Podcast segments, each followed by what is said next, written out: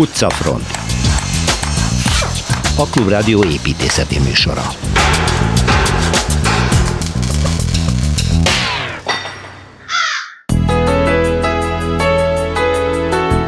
Dél-Franciaország katalánok lakta részére viszel Szilveszter Ádám, és megállunk Perignonban és Montpellierben is. Régi szebb időket is megért fővárosi kórháza, a ma Péterfi utcainak nevezett intézmény történetét eleveníti fel Kelecsényi Kristóf. Majd kilépünk Budapestről irány Győr, aminek a belvárosa elkápráztatóan megújult, nagyvonalúan nyugati hangulatú hely, ám befordulva egy-egy utcáskába mindehez igen méltatlan állapotokat, pusztuló történelmi értékű házakat találunk.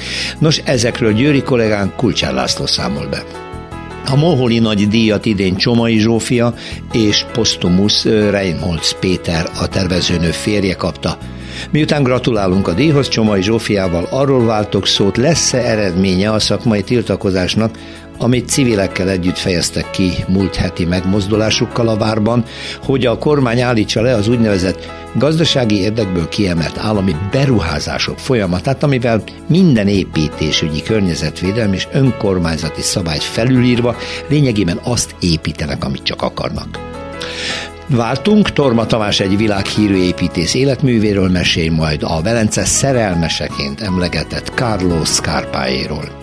És Kozár Alexandra a 110 éves százados úti művésztelepről, a ma is működő műteremházakról, ezek történetéről beszél majd.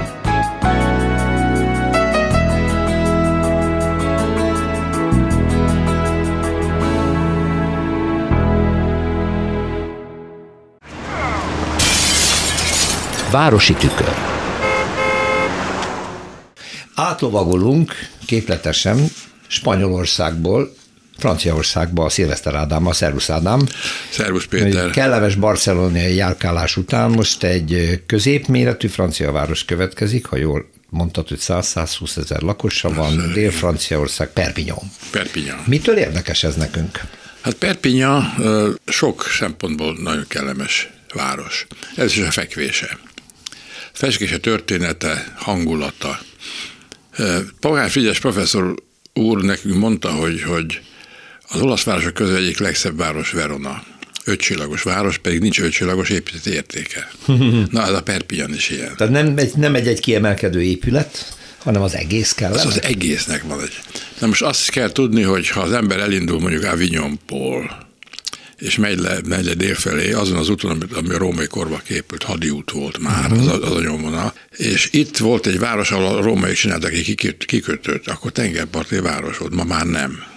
Feltöltődött, és, és az ember, ahogy mondtam, elindul Avignonból délfelé, akkor van egy Montpellier nevű gyönyörű város, aztán uh-huh. Béziers, aztán Narbonne, aztán Perpignan. Nagyon szép az út a tengerpartban dombok vannak, és a dombokon tetején áll egy katedrális, ott van a város. Perpignan már len van a síkon, és, és ez egy olyan, olyan fejlesztési terület, ami tulajdonképpen a nagy, nagy jövő előtt áll.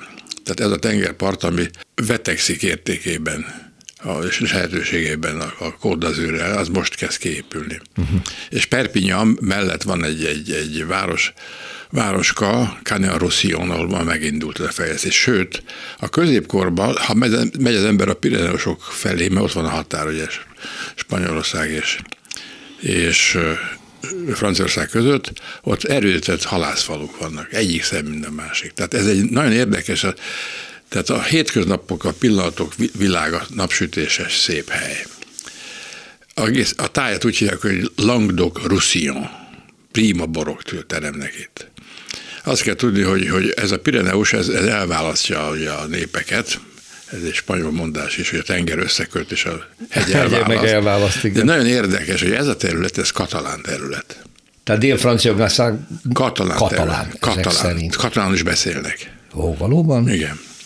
Ja, nekem furcsa volt, mert franciában keményen és durván beszéltek, és mondtam, hogy miért, miért.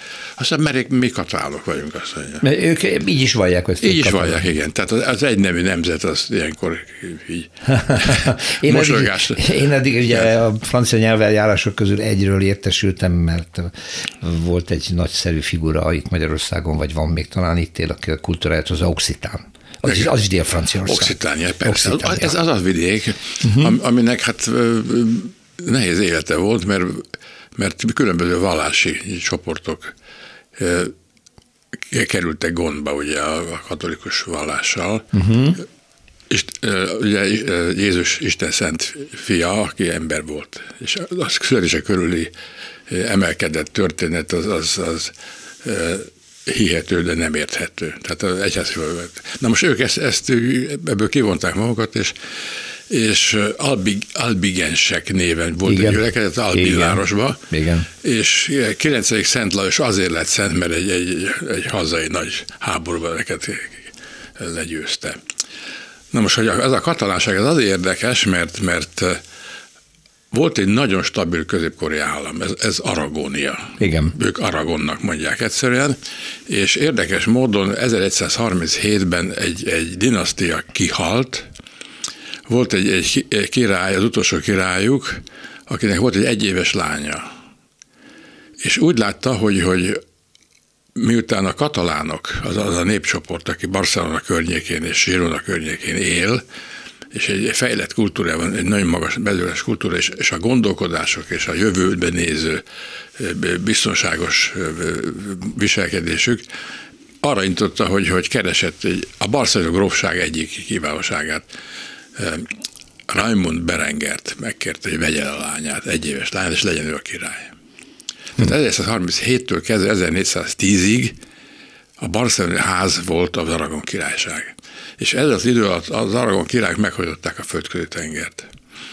Az első lépése volt, hogy a Baleári szigeteket meghajtották, és, és, és, és Montpellier városát. Ez az első lépés. De ez egy szövetségi kötés volt, nem háború volt. És ebben Perpignan benne van? Perpignan annyira van benne, hogy ott van a, a, a majorkai királyok palotája. Ah, na, akkor így Ami egy 63 évig élt, de, de a nyoma ott van. Tehát ez egy, ez egy összefüggő gondolkodású világ, nagyon-nagyon-nagyon szimpatikus. Tehát ez, ez nagyon érdekes. Azt is kell tudni, hogy a, a magyar történetnek is van egy vonatkozása itt, mert amikor Luxemburg Zsigmond magyar király, német király, és még nem volt német róla és hászár, valahogy magára húzta azt a feladatot, hogy a egyházszakadás idején ezt a dolgot rendezze. Tudni, a avignoni fogság után a pápák közül 5. Márton Rómába visszament, ott a farkascsordák dúltak, meg teljesen szét volt verve a város, és felléptek ellenpápák. És volt egy, egy az erős Aragon királyság jelölt egy, egy, egy pápát, a szaragoszai hercegésseget, és ezekkel találkozott Zsigmond, mert neki az volt a feladat, hogy ezt, ezt, ezt föloldja. Uh-huh. És elment tárgyalni, és nem sikerült. Volt egy francia ellenpápa, tehát innen Loháton elment egy csapat Párizsba, azok, azok azt mondták, hogy nem baj, majd a legközelebbi zsinaton, ami Konstanz lesz, ha elhatározunk, hogy 20 János mágán elégetjük, akkor, akkor nekünk már nem kell, nem nyomulnak. Ez ez a pápa, ez érdekes, mert ez, ez elment Konstanzba, és hát idős volt, gyenge volt, Lunának hívták, ez a család neve volt, a Hold. Papa Luna, ez volt a neve, és hogy kinevették, úgyhogy fogta magát, eljött a zsinatos, hazament, és a Ebro deltába egy kis félszigeten csinált egy gyönyörű palotát, itt halt meg. Tehát ez egy nagyon izgalmas dolog, hogy egy ilyen távol eső hely mennyire benne volt az európai történelemben. Középpontjában. És az Aragon királyság. Na most ez a város ez azért szép, mert, mert volt egy város, amiben egy kis darab maradt meg, de egy, egy gyönyörű épület. Ez, ez a városkapu volt, és, és körül egy pártázatos, és, és a fordulatoknál levő tornyokon koronás díszek rajta. Nagyon szép a, a, a fekvés, és mert van egy, van egy kis patak, amit Bassnak hívnak, ami belefolyik egy folyóba, tedbe, az, az megy ki Canyon Russionál tengerbe. Uh-huh. Tehát össze van kötve, és ez, ez a csatorna, ez gyönyörűen parkosítva mindkét oldalon. Tehát a sétát ott érdemes tenni, és elmenni ide eddig, a, eddig, a, eddig az épületig, amit Castilletnek neveznek. Aha, tehát ez, ez, ez a beszédes történelmi épület együttes ezek szerint, ha jól értem. Igen, igen. És Aha. az ember innen indul el, ez a városnak egy, egy, egy ilyen későbbi darabja, de nagyon szép. A sűrű utcahálózatra meg nagyon méltóságteljes házak vannak, gyalogos utca mind, és az ember indul a katedrális felé, mert van egy katedrális minden városba. Ez kevésbé érdekes, mint az előbb említett Narbonne és Béziers, vagy Montpellier akár, de téglag. Érdekes, hogy itt a német téglag gótikának a, a egy furcsa felbukkanás. Hát persze franciás és déli. Van egy másik, a Saint-Jacques templom is, ami, amit átépítettek három hajba, egy, egy csarnokot csináltak belőle. Van egy nagyon érdekes épület, amit én meglepődve láttam, egy, mert a, a tartalmas érdekes, a, a, a természet és a felfedezések. Egy, egy ilyenfajta múzeum. Aha. Ez egy modern épület, és szép. Ez nagyon közel van ez a szép, szép pataki sétányhoz.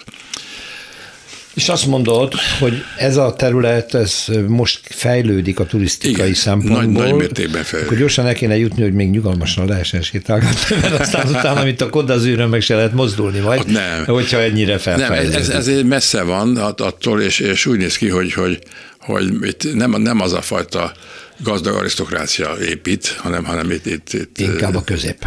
Igen, a középpolgárság, és, és nagyon szépen telepített dolgok. Hát maga az, hogy a Pirineusok közelében van, az, az is egy csoda, mert azok 3000-es hegyek vannak, innen Perpignanból nagyon rövid sétákon és kis autóutakon fantasztikus szép városokat lehet elérni, és, és ilyen 12. századi kolostorokat fönn a hegyen. No, bakancs listába bekészítjük a következő nyárra, és irány Perpignan és környéke, Szilveszter Ádámmal. Jó lenne veled menni, mert akkor megvidnél minket. Házról nagyon, házra, hogy szoktad szívesen. a városi sétákat csinálni. Köszönöm szépen, szervusz! Budapesti séta. Történelmi épület musta következik szokásosan, Kelecsenyi Kristóf építészet történésztől. Szia! Szervusz! Aki most egy történelmileg fontos épület előtt, a Hausmann féle műszaki egyetem előtt tücsörög a parton, mint hallom, mert éppen, hogy kijöttél, egy órát tartottál ott, és most szakítottál ránk időt, köszönjük szépen. De átmennénk Pestre, azt mondod, javasoltad, hogy nézzük meg a Péterfi Kórház utcai épületet, tehát az, amit mi úgy hívunk, hogy Péterfi utcai kórház, de hát eredetileg ez más volt, ez egy biztosító intézet volt, amikor Igen, épült. úgynevezett Mabi kórház, magán alkalmazottak biztosító intézetének Ugye két világháború közötti kórház építészetnek tulajdonképpen a, hát nincs is igazán jelentős kórházépítészet, tudnám, a legtöbb kórházunk azért már az első világháborúig megépül, de persze azért van több is, de tulajdonképpen ez az egyik legjelentősebb példája. A 30-as évek legelején épül meg Hültl Dezső építésznek a a munkája, aki hát ugye egyébként itt a, a műegyetemnek a, a professzora és az építészkar dékánya is volt egyben.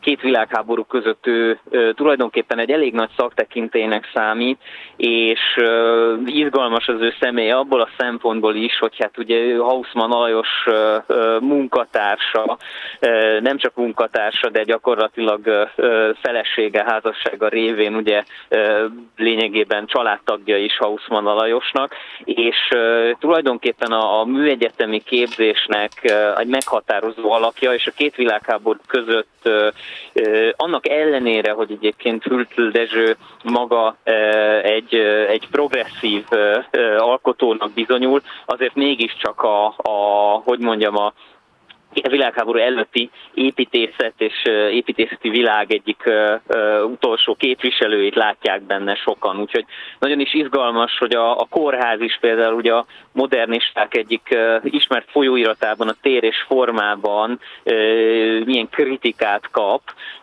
Ugye ez a kórház épület, hogyha ha ismerjük, hát most nincsen túl jó állapotban. Hát ne, finoman ne, szólva.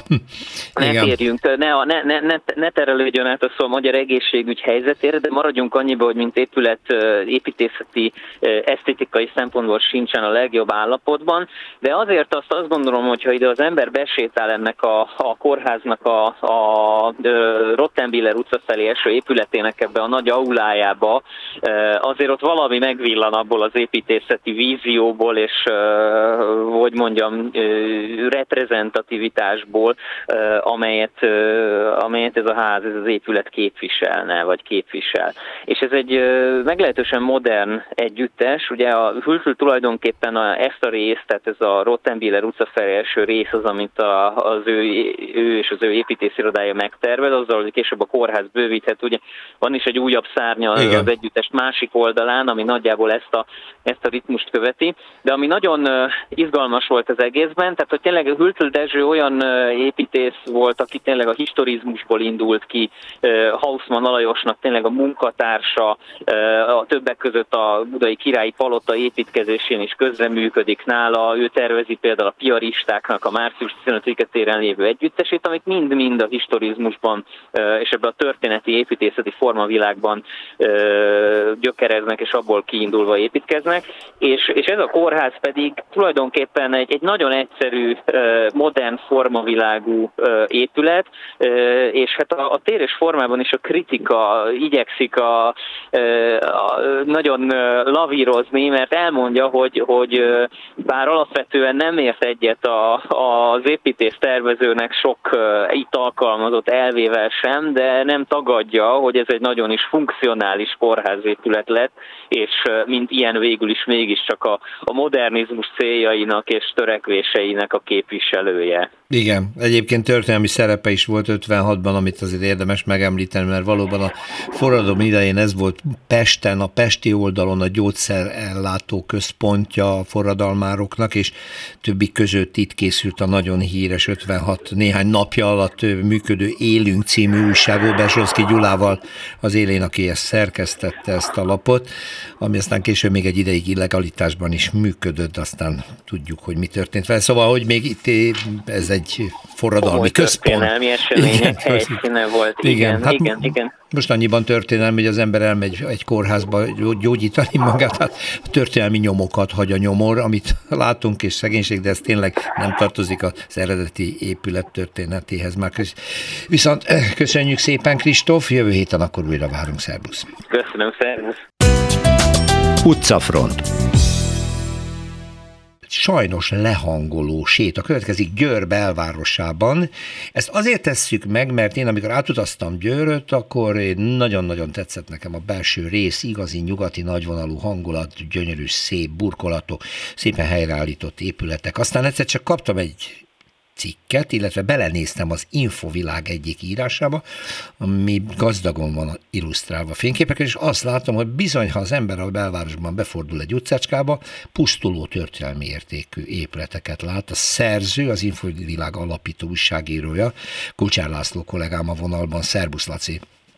Szervusz Péter! Én már eh, követtelek, hogy korábban is sokszor szót emeltél azért, hogy egy-egy régi épület, a Sefferház vagy a Napóleonház ott pusztul, és az enyészeté.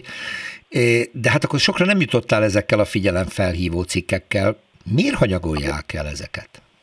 Azt nem tudom, hogy miért hanyagolják el, mert a pénz biztos lenne rá, volt is rá évtizedek keresztül, csak hát ugye így néznek ki, sajnálatos módon.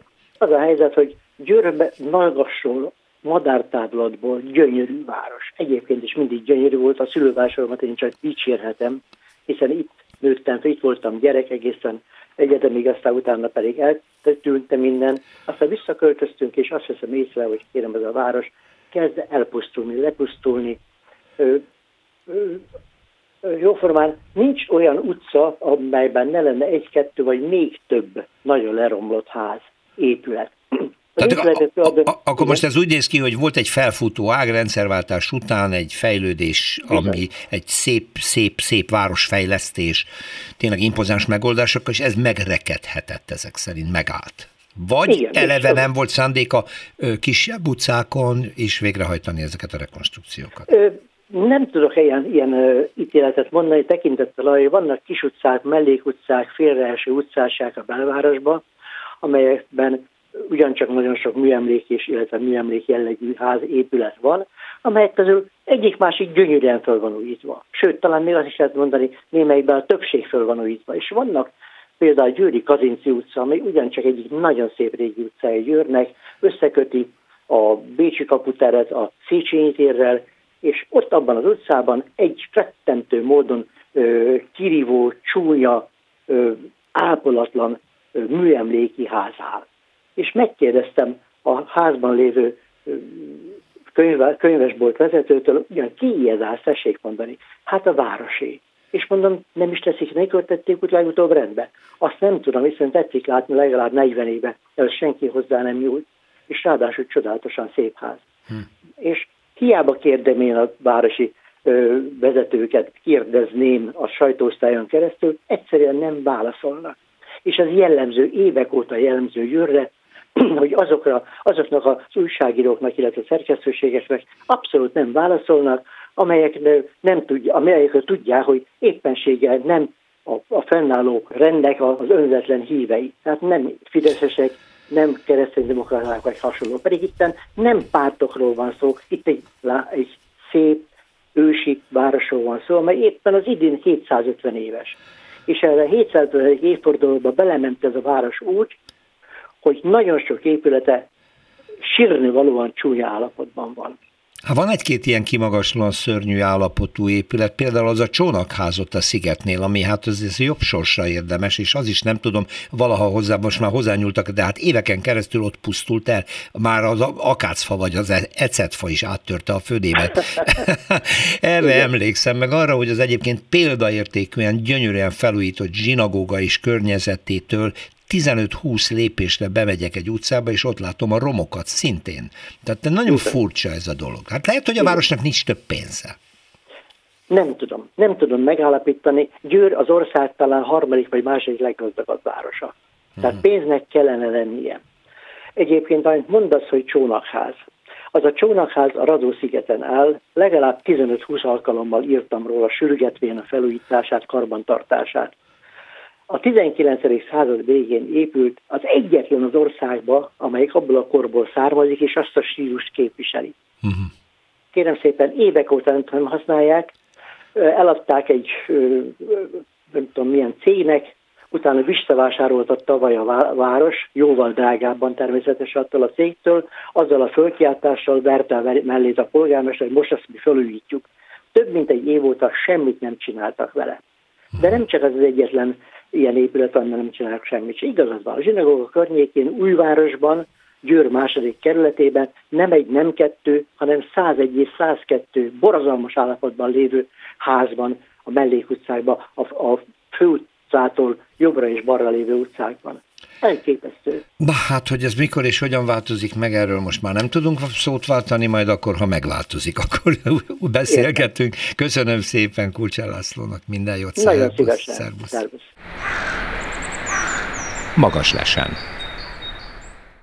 Természetesen a legelső, hogy gratulálok Csomai Zsófiának, jó napot kívánok.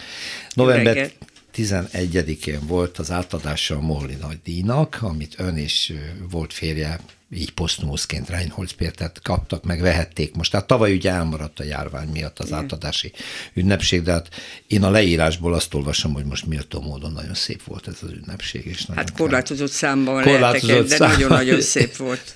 hát igen, de ugye ebben a díjban benne van ön és férjenek az a mérhetetlen ö, ö, kitartó munkája, amit az egyetemi oktatásért végeztek, és az egész építészképzésben az önök szerepe ö, hangsúlyos pontosan nyilvánvaló, hogy ez a díj elsősorban ennek szólt, vagy egyéb építészeti tevékenységének is? Hát valóban az els, elsősorban miután a, a, az alma máterünktől kaptuk, elsősorban az itt végzett munkánknak az elismerése ez. Ez persze egy ilyen típusú oktatásban nem választható el a, a vele járó szakmai, egyéb szakmai tevékenysége, mert ugye építésztanár az, az igazából az lehet csak jó építésztanár, aki, építész, aki, igen, aki dolgozik, igen, aki tervez, alkot. Igen. Így van. És ez, a, ez, hogy ezt mi megkaptuk, én úgy gondolom, hogy ez azért elsősorban a Péteré ez a díj. Én azt úgy fogalmaztam ott, hogy én a postásnak érzem magam, hogy majd elviszem neki adott alkalommal nem, nem áll szerénység, és mondjuk én is tudom magamról, hogy rengeteget dolgozom ott, és nekem, és szerintem a Péternek is ez inkább ajándék, mint teher. A Péter nagyon-nagyon hamar, diploma után egy-két évvel már tanársegédként dolgozott, és végül is rektor helyettesként hagyta el az árnyékvilágot, és emellett az iskola jövőjében való tevékenysége hihetetlen nagy volt. Ez úgy az oktatás, mint a, a környezetnek a változása, ami most már látható és, és sokkal később kezdtem tanítani. Együtt ketten pont három negyed évszázadot tanítottunk eddig ott, és abban reménykedem, hogy még egy-két évig kiárhatok. Biztos, mert nagyon aktív, hála jó Istennek, és nem először van nálunk az utcafrontban, és most az ünneplésből csapjunk át egy kicsit a demonstrációba, mert a 22-ek és civil szervezetek segítségével felhívják, felhívták, és elkezdték felhívni a magyar közönségnek a figyelmét arra, hogy az a magyar építésügyben most már tényleg katasztrofálisan nagy baj van. Nevezetesen, hogy a kormány hihetetlen rössel épít, de ezt úgy teszi, hogy egyre jobban és egyre inkább kihagyja a szakmát, a szakmákat. És ennek egyik vadhajtása, ami most már annyira elburjánzott, hogy az építészeket csoportja emiatt önök emelték fel a szavukat, ez a kiemelt beruházás nevű kategória, ami ami nem azt jelenti, hogy erre pénzparipa fegyver, hanem azt jelenti, hogy semmilyen szabályt nem kell figyelembe venni, ha a kormány átminősít egy beruházást, javítson ki, hogyha rosszul mondom, jó, jó, sem környezetvédelmi, sem helyi, sem önkormányzati, sem építész szakmai, semmilyen szabályzatnak, amire minden egyes építkezéskor figyelni kell és be kéne tartani, ez alul mentesül, mert a kormány ezeket kiemel és kényekedve szerint csinálja. Pontosítok, nem mentesül, hanem megváltoztatják a szabályokat. Tehát egész uh-huh. egyszerűen kivesznek szabályzat arról, és új szabályokat hoznak. Tulajdoni határokat megváltoztatnak, beépítési százalékokat megváltoztatnak, tehát csinálnak egy olyan új szabályt arra az egy, egy eseményre. Aha, tehát vannak egyenlőbbek az egyenlők Így között. Van.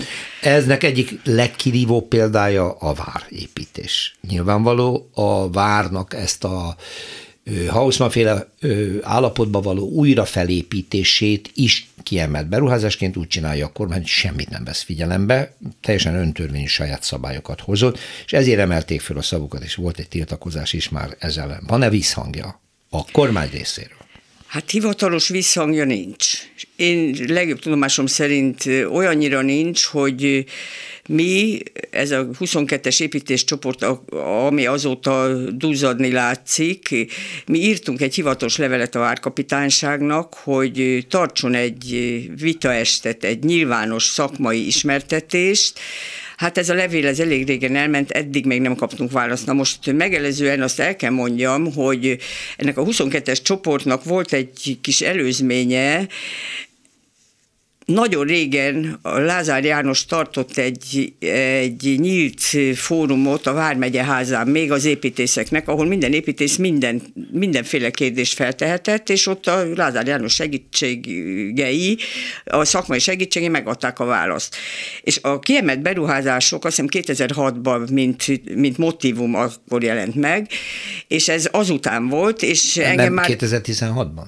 2006 igen. a Gyurcsány kormány alatt. Pontosan, de lényeg az, hogy már amikor volt ez a Lázár féle, akkor már létezett, akkor már létezett és engem ez nagyon zavart már akkor is, Aha. és akkor én felszólaltam, és feltettem három kérdést, az egyik kérdés ez volt, és nem kaptam rá választ. Uh-huh. És akkor én írtam egy levelet, de akkor még egyén, mint saját magam nevébe, a kamarának, az MMA-nak, a szövetségnek, tehát minden, minden hivatalos helyre, és nem kaptam rá választ akkor eltelt egy pár év, akkor, amikor a vári építkezések láthatóan ilyen irányba kezdtek menni, akkor már mint Széchenyi Művészeti Akadémia pár építésze írt, ugyanezt a levelet megírtuk ugyanezekre a helyekre, és ezekre se kaptunk semmilyen választ. Uh-huh. Ez hivatalos levél volt, tehát úgy értse, hogy papíron is, és e-mailbe is elment a, elment a, a levél, és nem kaptunk választ. És ezután idén tavasszal, vagy késő, késő tavasszal, kora nyáron mi elmentünk a kamarához, hogy beszélgessünk arról, hogy ez, ez nincs rendjén. Ez a Magyar Építészkamara. A Magyar Építészkamara volt, vagy Budapest, bocsánat, Budapesti a Budapesti Építészkamara. Igen. És ott tulajdonképpen választ nem kaptunk erre a kérdésre, de akkor a Jánosi féle ház lebontása már lebegtetve volt, és akkor... Ez a Szent Máromság téri épület sarka. sarkán van, Ez, erről azt kell tudni, hogy ez le, egy lerombolt régi háznak a helyébe építette a Jánosi György, egyáltalán nem szocmodern típusban, mert ezt most rá, rásütötték ezt a szocmodern bélyeget. Ennek köze nincs a szocmodern, ez egy nagyon-nagyon érdekes, abszolút meghatározhatatlan stílusú, ezzel szemben úgy a telekosztás, még a párkánymagasság vonatkozásában hihetetlen érzékenyen reagál arra a helyre, ahova épült, és, és tulajdonképpen felel arra nagyon-nagyon nemes tetre, amit a dr. Rados Jenő a pénzügyminisztériummal tett, nevezetesen, hogy a pénzügyminisztérium megrogált épületét, ami két emelettel magasabb volt, mint a Szent Háromság tér polgárvárosi párkánymagassága, visszacsökkentette arra a párkánymagasságra, és ugyanabban a stílusban megtartva tulajdonképpen egy arányos párkány magasságot csinált, és emiatt a Mátyás templom egy, egy olyan arányúvá vált, ami, ami jár, jár neki, igen. Na most, miután a pénzügyminisztériumnak ezt a, ezeket a szintjeit és a nem kupola, hanem egy ilyen furcsa tető felépítmény visszaépül, már ott vannak a daruk, tehát már épül, ott van a fotó, gondolom, hogy ezért valakinek eszébe jutott, hogy akkor a Jánosi házat is el kell pusztítani, és visszaépíteni azt a házat, ami már nagyon régen nem volt. Vagy, de nem lehet tudni, tehát a legnagyobb baj ebben az egészben, hogy, hogy eklatáns példa ez a kiemelt beruházások szempontjából szimbólum értékű, hogy ezekre az épületekre soha nem rakják ki azt az egyébként kötelező táblát, ahol lehet látni, hogy mi épül, mennyi épül, ki a tervezője, ki a beruházója, ki az üzemeltetője, és ezek a táblák sehol nincsenek. Tehát minden, minden ilyen építkezés úgy folyik, hogy fogalma nincs senkinek, és a tervezőknek nem szabad elmondani. Na most ezt akartam mondani, hogy a szakma azért borzasztó helyzetbe került. Nyilván azok a tervezők, akiket a kormány bevont a vár újraépítésébe, megtervezésébe, a különböző replikák elkészítésébe, önök meg kollégák, akik ez ellen tiltakoznak, van közöttük pár beszéd önök között? Nincs. nincs. nincs. Tehát ők el, teljesen elszeparáltan titoktartási kötelezettsége nincs, hát szóba tudjuk, se kell, hogy... Hát nem, nem tudjuk. Egyetlen egy emberről tudódott ki a Szalai Tihaméről, aki az egyik 22-es fiú által, fiú, hát építész pár által tervezett sétány most lerombolódik, amiatt, hogy József Főhercegi palotát felépítik. Na most nagyon fontos elmondani, hogy azon kívül, hogy egy ilyen méretű tett, ami most itt történik, a, nem a várossal, hanem az országgal, ez ennyire szakmai vitát nélkülözve egy valamiféle döntés alapján elkészül, anélkül, hogy még csak nem, hogy vitán, de még, hogy tájékoztatnák a szakmát, mert az már nem tájékoztatás, hogy a félig kész házakról kiraknak fotókat, hogy ez lesz, figyelj meg, nézhet, ez nem erről van szó. Ezek sokkal nagyobb léptékű dolgok, és ez az egész várost érintő változásokat hoz maga után. Tehát ez nem egy olyan, hogy csak úgy fölépítünk egy házat, mert itt felépítenek annyi hivatalt, konkrétan öt legalább 5000 ember fog följárni a várba reggelenként dolgozni. És ez elsősorban nekem borzalmasak ezek a házak, hogy ilyen, ilyen arányú házakat fölépítenek a budai várra, ami a belvárosba való, hogy a lábazata emelet magasságnyi. Tehát egyszerűen taszító, és egyáltalán nem azt az aurát sugározza, ami egy várnak kell. Most felmerült az, hogy ugye egy konkrét példa, hogy visszaépítik ugye a József főhercegi palotát, ami tulajdonképpen egy majdnem száz évvel ezelőtti hivatali életnek adott helyet, amire ma a digitalizáció korában nyilván nincsen szükség. Tehát ez a visszaépítés egy esztétikai megfontolásból és egy történelem szemléletből adódik. Szimbólum, szimbólum, nyilván hatalmi szimbólum. Nyilván egy kormány erre mindig is törekszik, hogy ezeket a kiemelt épületeket mondjuk így emelje be a, újra a, a köztudatba, és, és adjon szerepet neki, de itt Magyarországon már közel 3000 kiemelt beruházás zajlik, amely Igen. 3000 beruházásra semmiféle egyébként általánosan Igen. elfogadott Igen. építésügyi, környezetvédelmi és egyéb törvény nem vonatkozik. Tehát nem csak a várról beszélünk, ha jól Persze, értem, hanem, hanem hogy lassan a kormány építi az egész Igen, országot hisz, szakma nélkül. Hiszen mi azért kapcsolódtunk egy pont kiemelt beruházások ellen alakult civil csoporttal, akik a Balaton, Fertőtó, Érd, tehát nagyon-nagyon sok sok helyen próbálják a, a valóságos polgári érdekeket érvényesíteni, és tulajdonképpen mi ővelük szövetkezve, és az ő kvázi szakértelmüket fölhasználva, mert mi nem tudunk demonstrációt szervezni, hát ez, ez érteni kell. Ők hihetetlen segítséget adtak nekünk, és tulajdonképpen mi, mi közösen szerveztük meg azt a bizonyos demonstrációt, ami múlt pénteken volt a várba. Na most itt a legnagyobb baj az, hogy, hogy írtózatosan tájékozatlanok az emberek, mert az a, az a budai polgár, aki vágyik arra, hogy nyugalmas, szép épületek között járkáljon a várba, úgy gondolja, hogy ez egy nagyon szép dolog. Az, hogy stilisztikailag is borzalmas, az egy, az egy, egy fele a, a dolognak. De a másik fele, hogy ezek az épületek tökéletesen feleslegesek. Ezek az épületeknek a, a tartalma a városba való mind. Tehát, hogyha öt minisztérium felépül a várba, az egyrészt leszegényíti a várost, és a városban hallatlan alkalmas épületek vannak erre, viszont a várat tökéletesen tönkreteszi, mert ez a vár, ez a közösségnek kéne, hogy készüljön. Itt közösségi tereknek, múzeumoknak, kiállító Jó, tereknek. Ez elszállt, ez a hajó elment. Igen. Ez biztos, mert hogyha igen. Most megáll már akkor is ö, ö, ö, Igen. megtörténtek az visszaépítések, a lovardától kezdve, stb. Az egy másik kérdés, hogy ezzel mi lesz, hogyha ez a kormány onnan kivonul egyszer. A fenntarthatatlan mennyiségű légtér keletkezik akkor, Aha.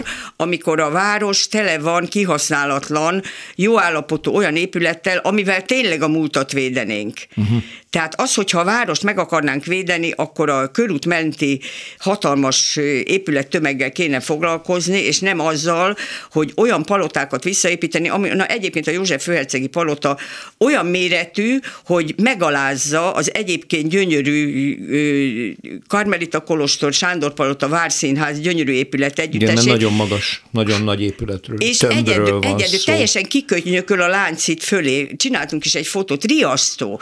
És az az épület egyébként a, a születése pillanatában sem volt egy építészeti remekmű. Történelmi időutazásban van ezzel az építéssel a kormány, de mi lesz a többivel? Tehát most volt egy demonstráció, írtak levelet, nem kaptak választ, és akkor azt mondja erre Orbán Viktor, hogy oszt annyi. Nem, nincs, az a baj, hogy nincsenek eszközeink. Az egyik 22-es fiú azt mondta, hogy egyetlen eszköz, hogy kikötjük a daluhoz magunkat. A polgármester asszony hihetetlen jó beszédet mondott a, a demonstráción, és ő mellettünk van, de a polgármester asszonynak semmi köze nincs a saját területén folyó építkezésekhez. Éppen az, a, amiatt, amiről beszéltünk, Igen. egy kormányzat Igen. által kiemelt Igen. beruházásnak minősítve, senki nem szólhat bele. Köszönöm szépen, visszavárjuk minden jót. Mindenesetre azt üzenem az építészeknek, hogy ez lelkismereti kérdés és etikai kérdés. Az üzenet egy... átment. Köszönöm. Köszönöm minden. Perspektíva. Kővágósról indulva Velencébe visz minket Torma igen, Tamás, igen. az Egyhely blog szerzője. A kiinduló pontot most már én is azonosítottam, az Emberi Komédia című szoborcsoport, ott a Igen. kővágóos mellett a, ott a tó partján, ami hát nagyon vidám. ilyen, ilyen, ilyen ikonikus, ikonikus ezt így mondják, senki nem tudja, hogy ennek ez a címe, nem, azt sem tudják, nem. hogy ez És a szobrász. Ez, igen, hogy volt egy ilyen szobrász, hogy Veszprémi Imre, aztán, hogy a későbbi Duna TV, ma színművészeti ott a Mészáros utca Budán előtt is áll egy szobra, több helyen az is Nagyon karakteres a szobor, csak senki nem tudja, ki az alkotó. Igen, és hogy kerülünk Velencébe bele? Úgy kerülünk Velencébe, nagyon nagy ugrás, majd akkor végén visszatérünk Veszprém Imrére, hogy Carlos Kárpá, egy nagyon híres, tulajdonképpen emlékezetes, inkább így mondanám, olasz építész, az éppen az 43 éve halt meg egyébként nagyon tragikus körülmények között Japánban, 71 évesen leesett egy lépcsőn, és tíz nap kórházi ápolás után halt meg, ami azért is, hát nem is tudom minek mondjam, szimbolikus, nem tudom, mert Japán, a, ez a japán kertkultúra és építészeti kultúra nagyon számított, nagyon benne volt az ő életművében. Aha, aha. És például, erre ott hal meg. És ott hal meg, például van egy Velencétől nem messze egy egy temető, ahol végül is őt is eltemették, ahol a Brioni családnak épített egy emlékművet, egy ilyen nagyon, Aha. ott is van például egy ilyen óriási, tulajdonképpen meditációs kert, egy ilyen mesterséges tóval, teljesen japán, tényleg ilyen meditatív környezet. Carlos Carpa Velencében született, és nagyjából Velencében dolgozott. Igen. Ez azért érdekes, mert az építészforumon volt egy nagyon szép bejárása tulajdonképpen a, a mostani fiatal ott dolgozó kollégáknak, akik a Biennáléra mentek, de mindenhol Szkárpába ütköznek. Tehát megyünk a, még nem érünk oda a Giardini parkhoz, tehát Aha. még nem mentünk be, akkor rögtön a tengerparton, ezen a bizonyos tengerpart szakaszon, ami a Giardini-nél van, látunk egy furcsa emlékművet, ami kifejezetten az árapály ját, játékára épít, amikor alacsonyabb a víz, akkor előbukkan egy fekvő női test. Hm.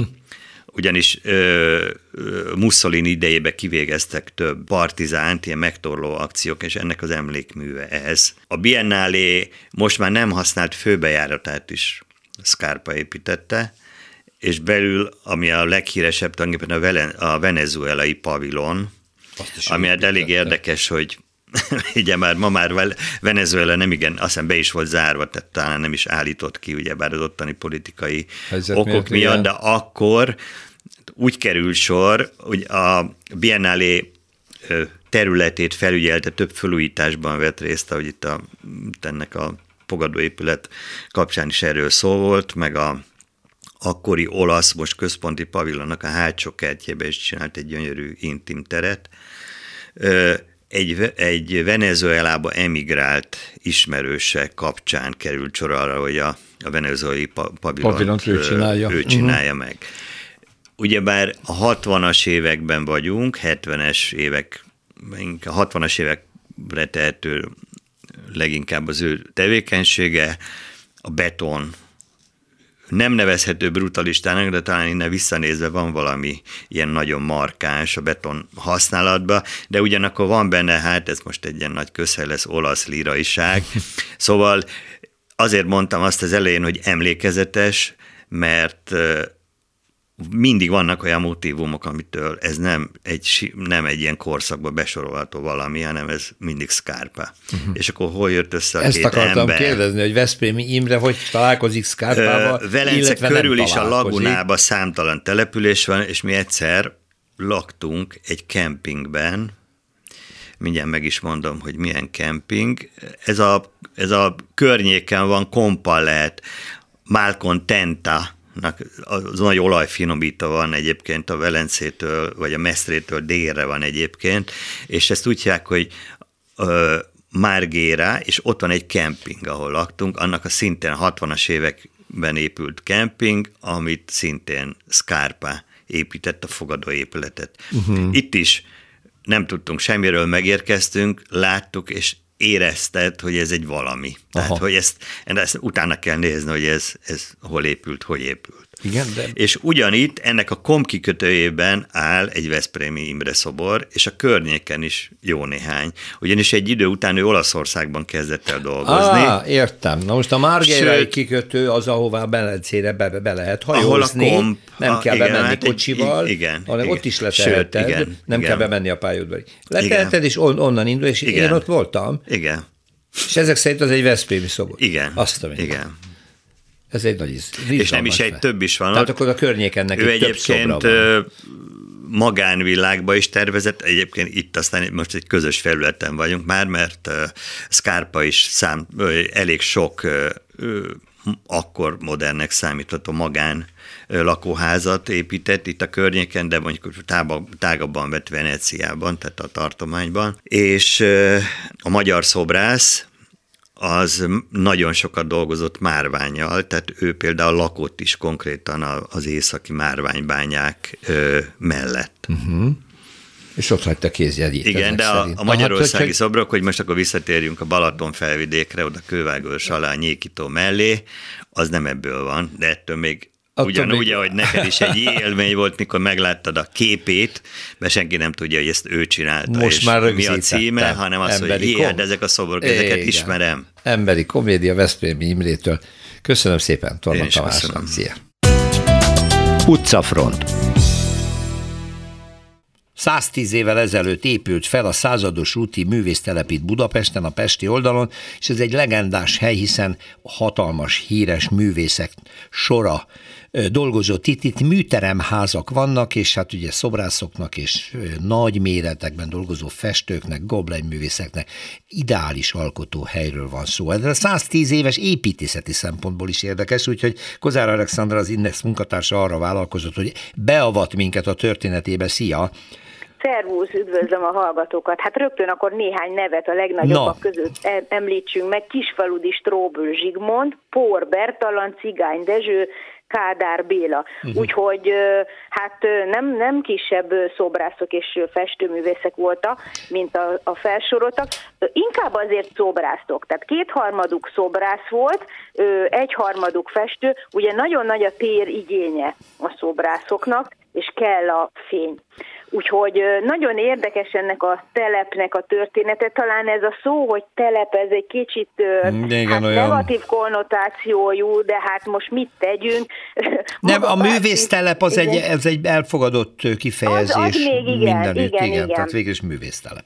Igen, de valaki hívja úgy, hogy százados úti lakótelep, az pedig már azért nem, Na hát az nem. nem jó, mert hogy azért, mert hogy ugye itt lakóközösséget is alkotnak a művészek. Tehát nem arról van szó, hogy ez a műtermük, oda mennek reggel, és ameddig van fény, addig festenek, majd aztán hazamennek, hanem itt laknak. És ez volt az eredeti koncepció is, amit ugye Bárci István akkori Budapest főpolgármester támogatott, nagyon helyesen, mert hogy ugye 1901-ről beszélünk, tehát pontosan 110 évvel ezelőtt, a művészetek abszolút fellendültek, de a festészet és a szobrászatnak nem volt kifejezetten ilyen telepe, úgyhogy ez egy, ez egy hiány volt, és azóta is egyébként folyamatosan működő az Euró- Európának egyik legrégebbi művésztelepen. Na de az volt a koncepció, hogy úgy adták be a művészek, Kallós Ede és Horváth Géza, szobrászművészek, plusz még 13 másik művésztársuk, hogy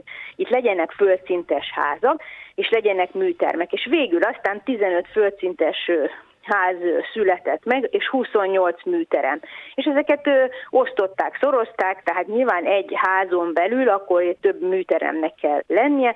Voltak olyanok, amelyekhez háromszobás lakás dukált, volt olyan, amelyekhez kétszobás, és volt, amihez csak egy szobás és ez a mai napig így van, és hát a művészek, ugye ez a vicces, megköszönték egyrészt egy cikkben, másrészt pedig egy márvány plaketten egy egy ezüst díszt, vagy bocsánat, egy márványlapon egy ezüst plakettet nyújtottak át Bárci Istvánnak köszönetük elő. A probléma az az volt, hogy, hogy a, a béleti díjat úgy alakították ki, hogy kedvező legyen, hogy a beruházásnak csak a kamatait ő, fedezze, viszont arra már nem volt hajlandó a főváros, hogy itt a későbbiekben felújításokat, meg restaurálásokat végezzen, az a mindenkori művészek dolga volt, de hát ugye volt, hogy a művészek csak képeikkel tudtak például nagy gazdasági világválság idején fizetni, mert nem volt pénzük.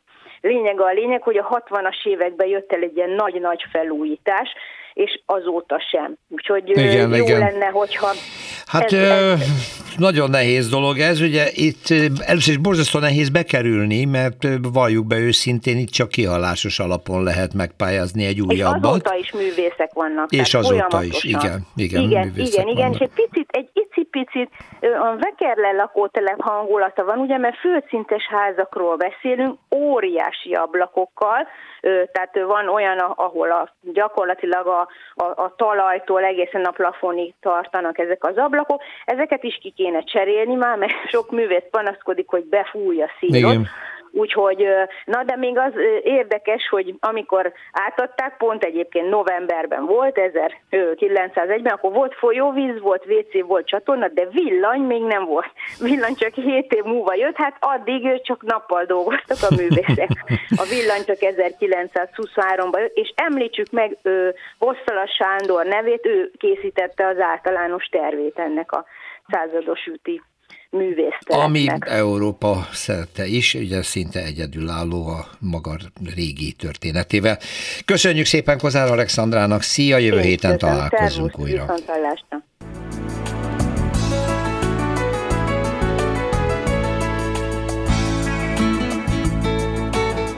Köszönjük a figyelmüket, az utcafrontot hallották, a műsort Árva Brigitta szerkesztette és Rózsa Péter vezette. Egy hét múlva várjuk Önöket.